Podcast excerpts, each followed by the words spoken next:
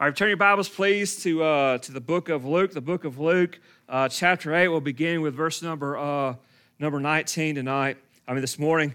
We learned a lot about how to listen and how to hear from the Word of God. And I want us to remember that as he draws us to something else he wants to show us about it, what it means for us to listen and what it means to us for us to respond to what he has to say. But the main thing I want us to learn this morning is that Jesus does hear us and that we do have confidence in knowing that he's there for us. But I think that a lot of times we forget exactly who he is and what he can do and what we truly have access to.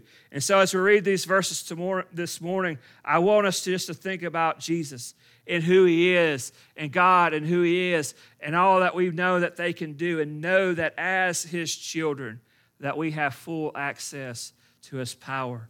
And everything that we face in our life, Jesus is there with us, and he can help us through it, and we should call upon him. So let's read together in the book of Luke, chapter 8. Let's begin with verse number 19. We'll read this. It says, "Then his mother and his brothers came to him, but they could not reach him because of the crowd. And he was told, 'Your mother and your brothers are standing outside, desiring to see you.'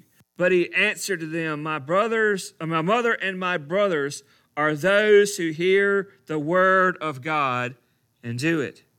One day he got into a boat, and his disciples, and he said to them, 'Let us go across to the other side of the lake.' So they set out. And as they sailed, he fell asleep. And the windstorm came down on the lake, and they were filling with water and were in danger. And they went and woke him, saying, 'Master, Master, we are perishing.' And he awoke, and he rebuked the wind and the raging waves, and they ceased. And there was a calm. And he said to them, 'Where is your faith?' And they were afraid. And they marveled, saying to one another, 'Who then is this, that he commands even the winds and the water, and they obey him?'" Let's pray. Heavenly Father, we're so grateful, Lord, for your word. Lord, we just thank you that you have given us the instructions, Lord, of how that we are to live our lives. Lord, we thank you that you have given us the words, Lord, and have revealed yourself to us through this scripture. But Lord, I pray this morning that you will reveal yourself to each and every one of us personally, that you will speak to us, Lord, and show us, Lord, that we have full access, Lord, to all your power and might. And Lord, when we ever face the storms and the troubles in our life, we do not hesitate to call upon you. In Jesus' name I pray, amen. You know, the invention of the cell phone, it was a pretty wonderful thing. I know a lot of you don't like all the modern technology, but I really love it. Because one of the things it does is it allows us to be in contact with pretty much anybody at any particular time. And it's good that we always have that with us in times where we may break down on the side of the road, where we may be off somewhere away from the phone, that we have constant contact with anybody, any time to which that we would want to have that. Now, the downside to us having contact or the ability to contact anybody at any time, the downside of that is that everybody else has the ability to contact me at any time in any place that they want to. And you notice, like most people, you know, we don't mind calling at any particular time. You know, it used to be like you would think about if you were just going to tell a joke to somebody that, hey, you would just wait till you see them, or you would wait to a time that you could call them on a phone at home where they're not busy. But no, anytime you just want to tell a joke to somebody, it don't matter if they're at work, it don't matter if they're at home, it don't matter what they're doing. You'll just pick up your phone and you'll call them, or you'll just pick up your phone and you'll just send them a text. You know, nobody really minds calling anybody at any time for any reason whatsoever. There's just no limits to it whatsoever. So the phone companies and the phone manufacturers came up with this plan. Like, you know, a lot of these people, they don't want all these people calling all the time. You know, they need to hear from certain people. You know, they need to be busy doing work. They need to be doing this. They need to be busy sleeping. And they don't need to be bothered with all of these people. And so they came up with a function called Do Not Disturb. And you come and there's various situations to which you do not want to be disturbed. That, you know what, if you at work, you hit that do not disturb because I'm at work, and it keeps all your clown friends from calling you and distracting you from your work. And then it kind of has a mode for when you are at home where you could go in there and like you don't want all these work people calling you and harassing you and trying you to do something like you off the clock, leave me alone, you know, figure it out yourself. And you don't want those people calling, and so you have that. And then, of course, there's a mode for when you go to sleep, and you can cut everybody off because you don't want people calling and texting and beeping you and sending you Facebook stuff all in the middle of the night. You can just hit that do not disturb. And I always have to do it. Showed how people don't mind calling. Everybody that knows me knows that I preach, and I'm kind of busy between the hours of 11 in the morning, and when I get done preaching was about 2, 3 o'clock in the afternoon. And so on my phone, I have to hit do not disturb, or just right in the middle of it, buddy, we get beep, beep, beep, beep, beep, beep, beep, you know, people calling me. So I had to go in there, and I had to set the do not disturb. But the minute that you set that do not disturb, a thing that pops up there, and it pops up a list of all of your contacts, all the people that you have in the book, and you can point out any of those people, you can check any of those people, and says, anybody, nobody else gets to disturb you, but these people can. These are the people who have access to you, and you can talk to, and they can reach you even when you're sleeping. You want them to be in touch with you. Even when you're working, you still want them to be able to call you. The people that you always want to have that constant communication with, you can give them access. You can allow them to skip over that do not disturb and be able to reach you. They can cut to the front of the line. And I'm not going to say which one of y'all is online and which one of y'all ain't. I ain't going to start no trouble up in here. But you can do that. And what we see really here is a situation of that where Jesus is there, he's teaching. And he's still going off that sermon about the seeds and the sowers, and he's preaching to that same crowd. And as he's preaching and as he's teaching, here comes his mother, and here comes his brothers, and here comes his sisters. And they're coming, and they want to see Jesus. They want to talk to him. They want to have a conversation with him, but they're stuck in that crowd, and they can't get around. But then somebody sees, hey, there's Jesus' mama. There's Jesus' brothers, and they recognize instantly, hey, these are the people that have special access. They don't have to worry about the crowd. So he goes to Jesus, said, Jesus, your mother and your brothers are here. And you would think the reaction is, hey, these are on the people that get to break in and interrupt anytime they want to. These are the people who have that special access. They don't have to worry about standing in no line. They don't have to wait their turn. But at the minute they want to speak to me, they get that opportunity. And I imagine that's the way that most of you feel about most of your family, isn't it? That anytime they would want to speak to you, regardless of what you were doing and regardless of what you had going on, they get to talk to you. In-laws excluded, not talking about them. That's a whole different group. But anyway, they have that special access, and that's what they were thinking was going to happen. But then Jesus looked at them, and he said something that seems a little off to us when we first read it. He says, look, I want you to know that those who do my will, those who hear my word and do it, those are my mothers. Those are my brothers. In other words, that's my family. You're saying that my earthly mother and my earthly brothers and my earthly sisters are the family that have special access to me and what I have to say and what I have to offer. But I want you to know who my true family is. And my true family is those who, number one, hear my word. And we learned last week that if you're hearing the word, then you're doing it. Those are all my people. And a lot of us want to think that what gets us access to Jesus, what gets us any of that, is the fact that we're a member of a church, or because of who we are, are because of what our standard says, but what Jesus says, if you want to be a part of my family, what makes you a part is the fact that you hear my word and then you actually do it. And he wanted them to know, all of those people to know, that just like you think that my mother and my brothers had a special access to me, he wants us to know all of his disciples have that same access to Jesus. Now, I want you to think about that. That we have personal, privileged access to Jesus.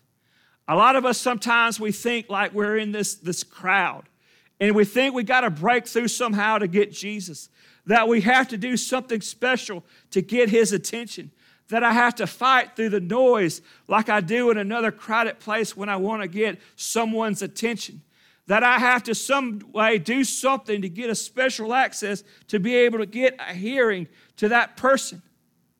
But what Jesus wants us to know is because he is God, he is able to be attentive to us all. And we all have the ear of Jesus. Jesus is constantly waiting and ready to hear from you. You don't have to fight through all the noises, but yet we all have a personal relationship with Jesus. And any time we want to speak with him, we can. But we don't, do we? We don't take advantage of that access. Why? Because a lot of times I think we all still think we're still lost in that crowd. We all think that we really don't have a personal, accessible relationship with Jesus. That's why a lot of people like to talk about guardian angels, right? They want to talk about their guardian angels, and they got somebody watching over them. There's somebody from the man upstairs who's walking around and looking over, and that guardian angel is watching over them. And I bet you my guardian angel's got a whole bunch of issues right now, huh? It's like, look, can't you give me somebody else? And we like to believe about guardian angels because we feel that gives us someone who gives us personal attention, that Jesus up there and God up there doesn't have time for all of our needs and all of our requests, but we have someone who's watching over us, someone that God has sent to take care of us because he doesn't really have time for all of us. But I want you to know that's not true, is that God and Jesus, because he's omniscient, because he's omnipresent, because he can be everywhere at every time, because he knows us, and because he lives in our heart, he has enough time for all of us and can minister to all of us at the same time. So the access we need doesn't come from a guardian angel, but it comes from Jesus himself. A lot of us like to think, you know, our grandmothers watching down on us, that our mothers have gone on and they're looking down and they're watching after us, and they'll somehow take care of us. And we like to think that a lot, what inspires that, the same thing, that there's somebody that's actually giving us personal attention, because deep down inside we feel with God we're lost in the crowd. We can't really get his personal attention, that he really doesn't have time for us. But what Jesus wants us to know that this is morning is that you have full access to me.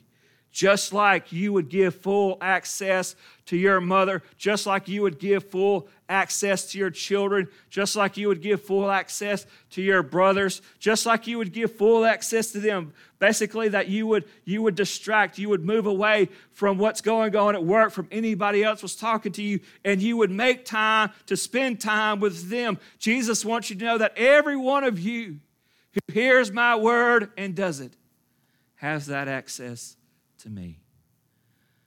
A lot of times we don't call upon God because we don't realize we have that access. But in a lot of times we don't call upon God is that we forget what it is that we have access to. Jesus is going to tell we're going to see three stories from the life of Jesus. We're going to look at one of these today, and we'll probably look at one or two of them next week. You know, we'll do the other ones maybe next week. But anyway, he tells it about a time where he said, hey, let's go to the other side. And so Jesus has a mission for him, and Jesus has a destination. Where are we going? We're going to the other side of the lake, all right? So we pile up in the boat, and we're going into the other side of the lake. And while they're all busy rowing and busy going and getting them across the lake, what does Jesus do? You know, Jesus goes back there, and he falls asleep while everybody else is working. So your preacher's more like Jesus than what you thought he was, huh? While y'all out there working, your preacher's sleeping. But anyway, as they're going across this lake, all of a sudden here comes one of those storms, and they had this little thing. I don't know if you've heard of it because I don't think I've really remember seeing it. But water falls from the sky. It's an amazing thing. You should really see it. But anyway, here comes the rain, and here comes the wind, and here comes the storm, and everything is going, buddy, and they're being rocked. And water's poured in, and they're trying to get it out. And you know, as quick as they're shoveling out, it's coming in, and the waves are tossing, and they're rocking, and they realize that they are in a bad situation. They realize that they are about to die. They realize that they are, in a sense, at the mercy of what was going on. And they look back there, and there's Jesus. You know any of those people that could just sleep through anything? Some of us can sleep through storms and some of us can't. And apparently Jesus could. And so there in the midst of the storm, they see Jesus there in the back of the boat. And he's done going to sleep. And they wake up Jesus. They knock him on the side of the shoulder and say, Jesus, Master, wake up. We are perishing. We are perishing. And then Jesus gets up and he rebukes. That means by the mere word of his mouth, he tells that sea, be calm. He tells that wind to stop blowing. And he tells that rain to stop falling. And the moment he speaks it, it happens. And then Jesus looks at him and he says, where is your faith? Where was your faith? You of little faith. Now, it's good that we don't always listen to what our preachers have to say and take his word for it and let him do the hard work for us. I think it's good that we make a habit in your own personal life that you take time to meditate on what God has to say in his scripture. And one thing I meditated just about the whole week and a half that I went through the scripture was thinking about this. When he was telling them, they of little faith, or where was their faith? I thought in my heart and I thought in my mind, what in the world was he expecting them to do? What was their response supposed to be? Why was he challenging their faith? And I thought about a couple things. And maybe you think about some other things, and you can mention those too. And that's great. But I think that he worried about their faith and questioned their faith because I don't think they realized or they thought in their mind that Jesus did not care about their problem. Isn't that some of the way that we think? That Jesus is not concerned with my problem. Where was he? Jesus, where was he in the midst of their storm? Jesus was back there sleeping, and they took that as a hint that he doesn't care about their problem. And so he wakes them up, and he shakes them and said, Jesus, we are drowning. And a lot of times when we go through storms, and a lot of times when we go hardships in life, we feel like Jesus is unaware of our problem, or maybe that Jesus doesn't care about our problem, or maybe that Jesus doesn't take time or doesn't have the time to respond to our problem because he's got bigger things to do. But he says, where's your faith? Don't you realize that even though sometimes it doesn't seem like I'm working, I am. That I have a plan for this. You know, Jesus was the one who said, let's go on the other side of the lake. It wasn't the disciples' idea. And what we need to realize in our life is if Jesus has called us to go somewhere, we can be certainly sure that we're going to get there. Now, a lot of times I say what I'm going to do, where I'm going to go, and a lot of times those things never work out. But all the times to which Jesus says, here's what we're doing, it always works out. See, Jesus does care about your problems. Jesus is responsive to you and your needs. So maybe in their faith, that maybe didn't think that Jesus cared about their problem. Maybe he was thinking, you know what? They didn't realize what I could do. When they go to wake up Jesus, say, Jesus, don't you care that we're drowning? This is early in Jesus' ministry. They hadn't seen Jesus do anything like this. And so when they were waking Jesus up, what were they thinking for him to do? I think they were thinking in their heart, hey, Jesus, grab a bucket and help us. They were wanting Jesus to get down with a bucket and shovel water just like they were doing. They were thinking that Jesus was going to do something very humanly, something very mundane, just like they were doing because they didn't understand the power that Jesus has. It's a lot of times when we don't call upon Jesus for the storms in our life, it's because we really don't believe, we really don't know what it is that Jesus can do.